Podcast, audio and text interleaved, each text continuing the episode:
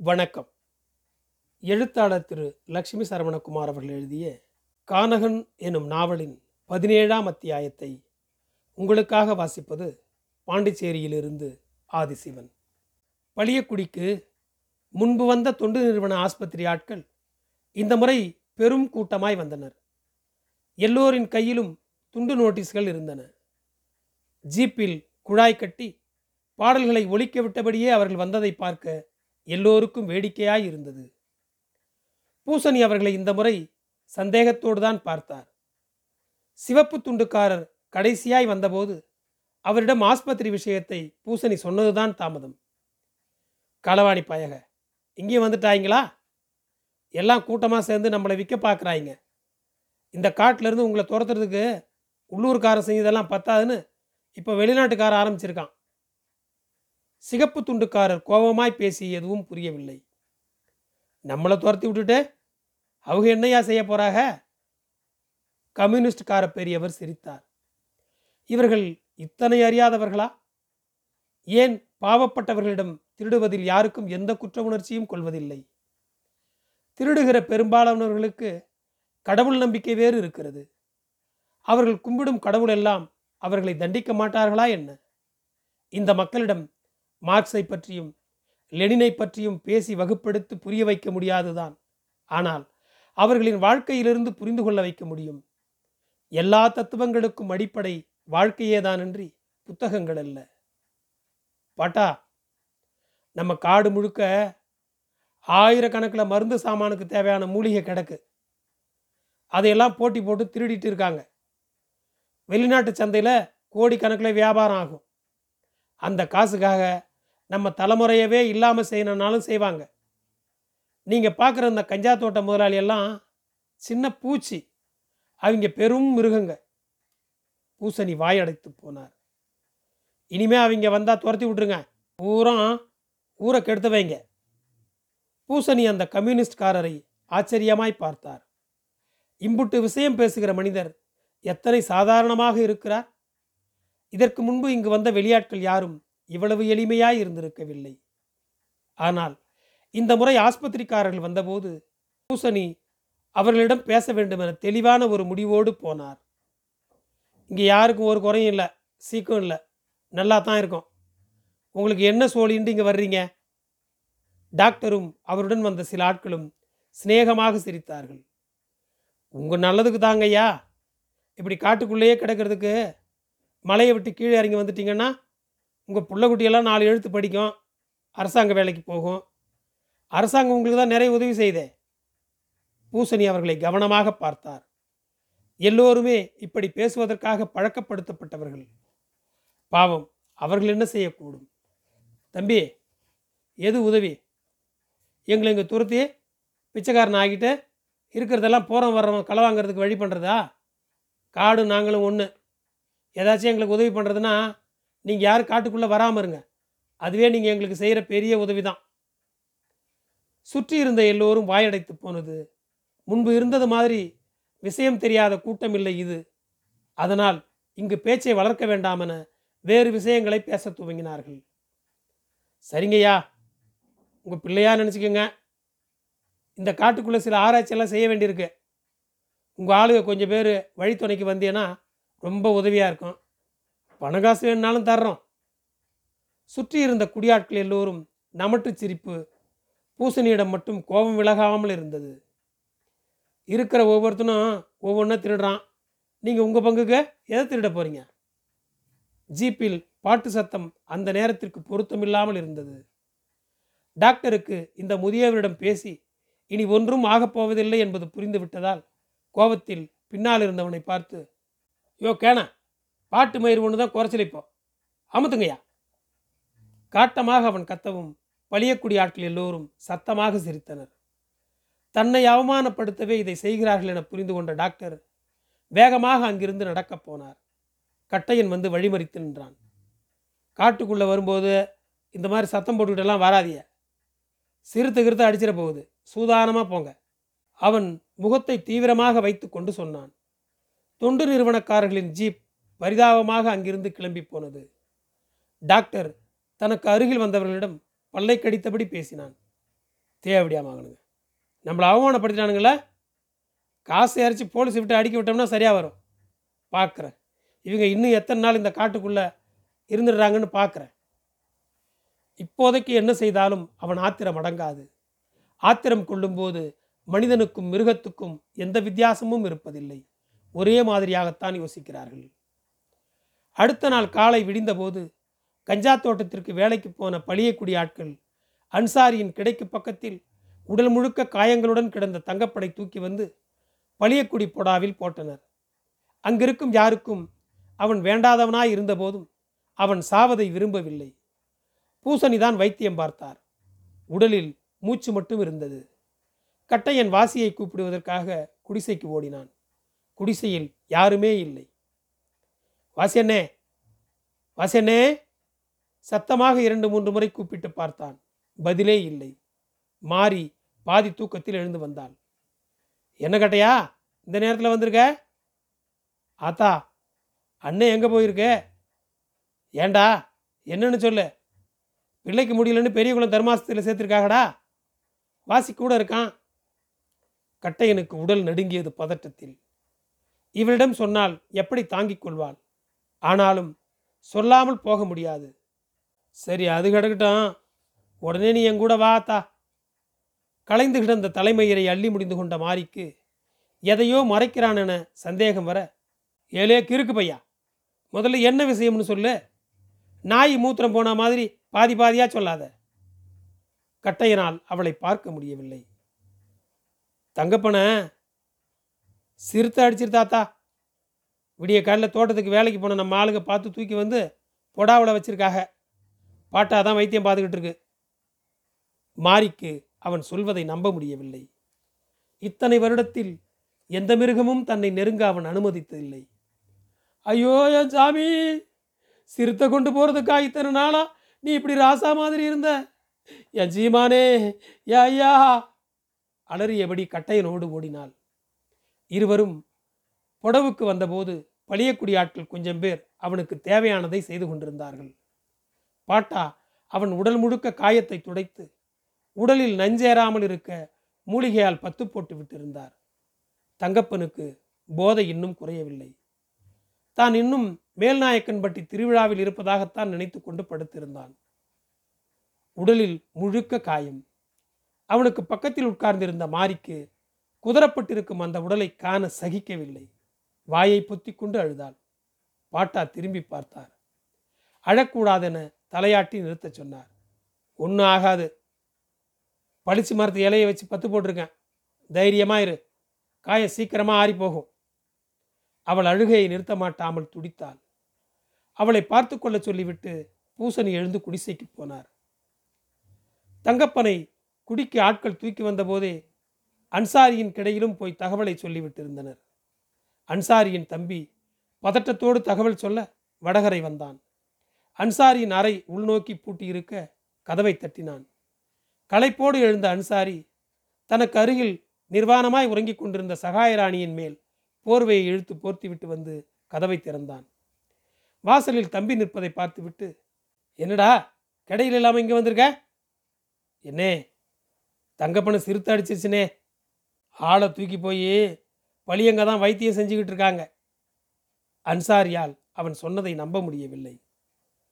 நேற்று ராத்திரி நீதானடா அவனை கூட்டிகிட்டு வரேன்னு மேலநாயகன் பட்டிக்கு போனேன் கதவை சாத்தி கொண்டு வெளியில் வந்தான்.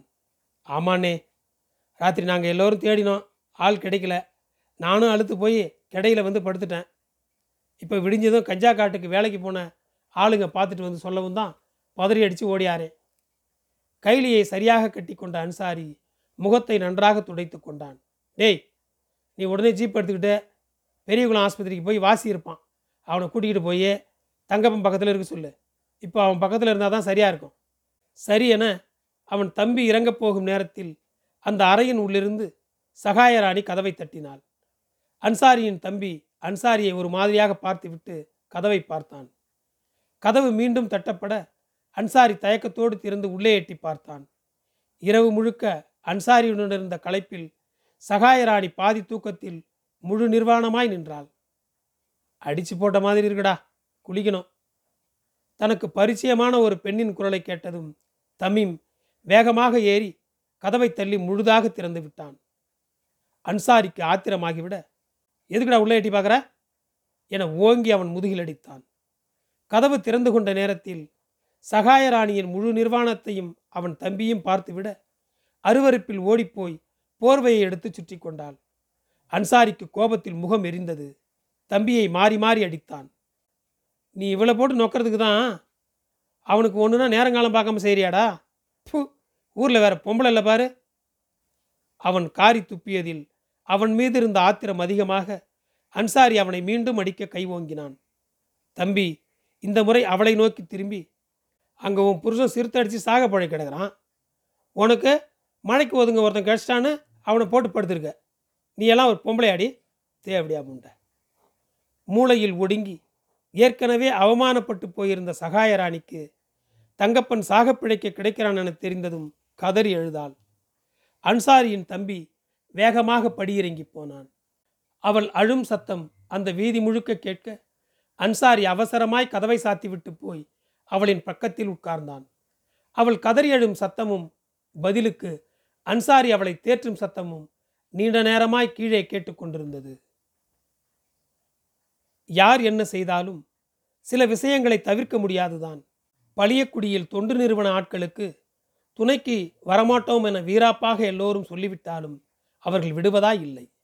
அவர்கள் காட்டிற்கு மேலிருந்த காணி பழங்குடியினரின் குடியிலிருந்து கொஞ்சம் பேருக்கு ஆசை காட்டி வழிகாட்டியாய் காட்டிற்குள் கூட்டிச் செல்ல துவங்கினர். திருட வேண்டும் என முடிவு செய்தபின் யார் தடுக்க முடியும்?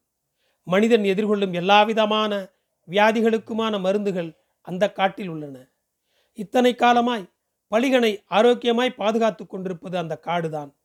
கஞ்சா தோட்டம் போடுவதற்காக ஏற்கனவே நிறைய அபூர்வமான மரங்களையும் செடிகொடிகளையும் அழித்து விட்டிருந்தனர். இப்போது இன்னும் என்னவெல்லாம் அழியப் போகிறதோ? மழைக்காலம் துவங்கிய போது மேலநாயக்கன்பட்டியிலும் கொடுவிலார்பட்டியிலும் ஆடுகள் காணாமல் போகத் துவங்கிய பொழுது இடையர்கள் மேய்ச்சலுக்காக காட்டுக்குள் போவதை குறைத்து கொள்ள துவங்கினர். பருவகாலங்கள் மாறும்போது தங்களின் தேவைகளுக்காக மிருகங்கள் இது மாதிரி அதீதமாய் வேட்டையாடுவது வழக்கம். சிறுத்தைகளோ நரிகளோ ஆடுகளை வேட்டையாடி இருக்கக்கூடும் என நினைத்து கொண்டவர்கள் தங்கப்பனுக்கு இப்படி ஆகி போனதற்காக வருத்தப்பட்டார்கள். ஆனால் இந்த முறை மிருகங்களின் வேட்டை வெறுமனே இரையை பூர்த்தி செய்து கொள்வதற்கான வேட்டையாக இருக்கவில்லை. அதை தாண்டி வேறு ஏதோ உக்கிரம் இருந்தது. ஏதோ ஒன்றிற்கான பதிலை தேடும் வெறி. வேட்டையாடப்பட்ட மிருகங்களின் உடல்கள் கடித்து குதறப்பட்டு ஒரே சீரில்லாமல் எங்கெங்கோ இழுத்துச் செல்லப்பட்டு துண்டாடப்பட்டிருந்தன. அந்த சுற்று வட்டாரத்தில் இருந்த எல்லா ஊரின் எல்லை வரையிலும் சிறுத்தைகளின் நடமாட்டம் கண்டதாக பகல் நேரங்களில் காட்டுக்குள் சென்றவர்கள் வந்து தகவல் சொன்னார்கள். இது சாதாரண வேட்டையாய் இருக்கப் போவதில்லை. இதற்கு கூடிய விரைவில் ஒரு தீர்வு வேண்டுமென எல்லோரும் கவலை கொள்ள துவங்கினர். அன்சாரிக்குத்தான் எல்லோரையும் விட பயம் அதிகமாயிருந்தது. காட்டில் தனித்து கிடப்பது அவனது கிடை மட்டும்தான். ஊர் வரை வருகிற சிறுத்தைக்கு அவனது கிடைக்கில் நுழைவது ரொம்பவே எளிதான வேலை. வீட்டிலிருந்து வெளியேறி தனியாக வந்திருந்தான்.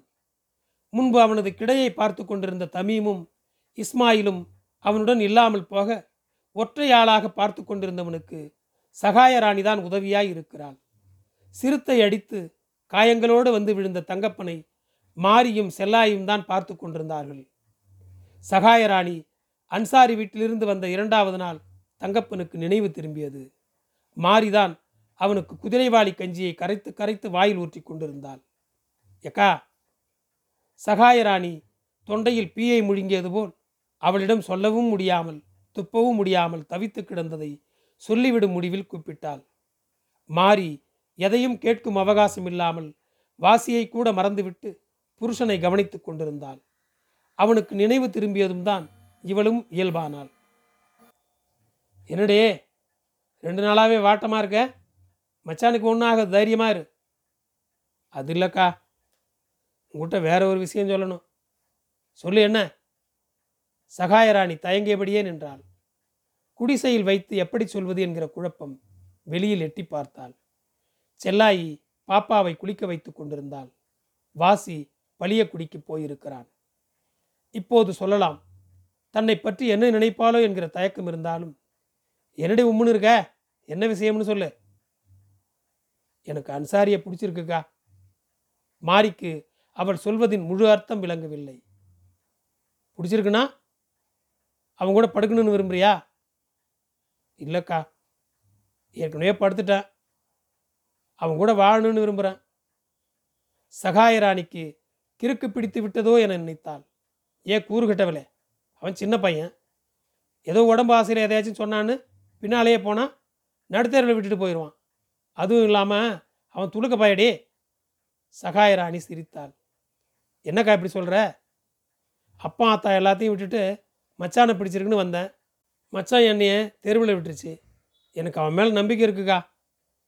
அவள் தன்னிடம் நம்பிக்கை வார்த்தைகளையோ யோசனையோ கேட்கவில்லை. வெறும் தகவல் சொல்கிறாள் என்பது தாமதமாகத்தான் மாறிக்கு புரிந்தது. அவள் இருக்கப் போகிறாளா போகப் போகிறாளா என்கிற குழப்பம் ஒரு பக்கமும் தங்கப்பனுக்கு தெரிந்தால் அவன் அன்சாரியை என்ன செய்வானோ என்கிற அச்சமும் ஒரு சேர வந்தது. சரிடி. அதுக்காக இப்பயே அவன் கூட போக போறியா? அது இல்லைக்கா. எனக்காக அவன் சொந்த பந்தம் எல்லாத்தையும் விட்டுட்டு வந்துட்டான். இனிமேல் அப்பப்போ அவனையும் நான் போய் பார்த்துக்கிறேங்க்கா மச்சானை பார்த்துக்கிறேன் நீங்கள் ரெண்டு பேரும் இருக்கீங்க. அவன் பாவம் இல்லைக்கா. ஒரே நாளில் எப்படி இவளால் ஒருவனுக்கு பொண்டாட்டியாக முடிந்தது? தங்கப்பன் நிரப்ப முடியாத எந்த பள்ளத்தை அன்சாரி நிரப்பி விட்டான்? மாரிக்கு எதுவும் புரியவில்லை. சரிடி உன் விருப்பம் போல பண்ணு. ஆனால் மச்சானுக்கு நல்லாகிற வரைக்கும் இது அவருக்கும் தெரிய வேணாம். சின்னவளுக்கும் தெரிய வேணாம். நீ எப்பயும் போல் அவங்க கூட பழகிற மாதிரியே போயிட்டு வா. சகாயராணி அவளை இறுக்கமாக கட்டி கொண்டாள். பரவாயில்லை. இத்தனை வயதிற்கு பிறகும் இவளுக்கு தன் தேவையை தேர்வு செய்து கொள்ள முடிந்திருக்கிறதுன்னு மாறி சந்தோஷமிட்டாள். மோகம் யாராலும் கட்டுப்படுத்த முடியாத ஒரு மாய காற்றுதான். சகாயராணியின் நெற்றியில் முத்தமிட்டவள் சந்தோஷமா ரெடி எங்களுக்காக நிறைய கஷ்டப்பட்டுட்ட. இனிமையாச்சும் நீ நல்லா இருக்கணும். என்னக்கா யாரோ மாதிரி பேசுகிற நம்ம எல்லாத்தையும் மச்சான் சந்தோஷமானதாங்க வச்சுருக்கு. இப்போவும் மச்சான் கூப்பிட்டா மறுபேச்சு இல்லாமல் பக்கத்தில் போய் படுத்துக்குவேங்க மனசாலையும் உடம்பாலையும் அவர் பொண்டாட்டின்னு சொல்லிக்க எனக்கு பிடிச்சிருக்கு. ஆனால் மச்சான் தான் என் கூட ஆசையாக நாலு வார்த்தை பேசிய எவ்வளவோ நாளாச்சு. நானும் பொம்பளை தானக்கா. மாறி புரிந்து கொண்டு மீண்டும் அணைத்து கொண்டாள். சகாயராணிக்கு இப்போது அழுவது ஆறுதலாய் இருக்க நீண்ட நேரமாய் மாரியின் தோள்களில் சாய்ந்து கொண்டிருந்தாள். சகாயராணியும் அன்சாரியும் வீட்டுக்கு தேவையான எல்லாவற்றையும் செய்து கொண்டிருந்தார்கள். ஒரே அடியாக தங்கப்பனை விட்டு விலகிச் செல்ல சகாயராணிக்கு விருப்பமில்லை. ஒருவேளை அன்சாரியோடு போகப் போகிறேன் என சொன்னாலும் அதற்காக தங்கப்பன் அவளின் மீது கோபப்படப் போவதில்லை. தங்கப்பனுக்கு மோகமெல்லாம் செல்லாயின் மீதுதான் என்பது தெரிந்திருந்தும் கூட அவனை பார்த்து கொள்வதில் சகாயராணி சந்தோஷப்பட்டாள். தங்கப்பன் கொஞ்சம் உடல் தெளிச்சியாகி நின்றபோது அந்த குடிசையில் அநேக மாற்றங்கள் நிகழ்ந்திருப்பதை புரிந்து கொண்டான். ஆனாலும் யாரிடமும் எதையும் அவன் கேட்டுக்கொள்ளவில்லை மிருகங்களின் மீதான வன்மம் கொஞ்சம் குறைந்திருந்தாலும் நோயுற்ற காலத்தில் கட்டுப்படுத்தப்பட்ட உடலின் வன்மம் பன்மடங்கு அதிகமாகி அவனுக்குள் எரிந்து கொண்டிருந்தது. மழைக்காலத்தின் குளிர்ச்சியில் அவன் உடல் உறங்க முடியாது கொழுந்துவிட்டு எரிந்து கொண்டிருந்தது. இந்த குளிர்ச்சிக்கு வேட்டையாட வேண்டும் அல்லது கூடி புணர வேண்டும். அவனால் இப்போது உடனடியாக வேட்டைக்கு போக முடியாது. அதனால் இரண்டாவது வேலையை தீவிரமாக செய்தான். தன் குடிசையை தாண்டி என்ன நடந்தாலும் இப்போதைக்கு தனக்கு கவலை இல்லை என நினைத்து கொண்டான். வாழ்க்கை முழுக்க நிறைய ஓடி ஓடி களைத்து போயிருந்த அந்த உடலுக்கு இப்போது தேவையெல்லாம் சின்னதொரு ஓய்வு. அந்த சுகத்தை அனுபவித்தான். அன்சாரி ஒன்றிரண்டு முறை வந்தபோது காட்டுக்குள் சிறுத்தைகள் வேட்டையாட துவங்கி இருப்பதை பற்றி சொன்னான். தங்கப்பன் முதலில் பெரிதாக அதற்கு அலட்டி கொள்ளவில்லை. சில விஷயங்கள் தனக்கு வெறும் செய்தியாக மட்டும் இப்போதைக்கு இருந்துவிட்டால் போதுமென இருந்தது. நன்றி. தொடரும். என் குரல் உங்களை தொடர ஃபாலோ பட்டனை அழுத்துங்கள். மீண்டும் நன்றி.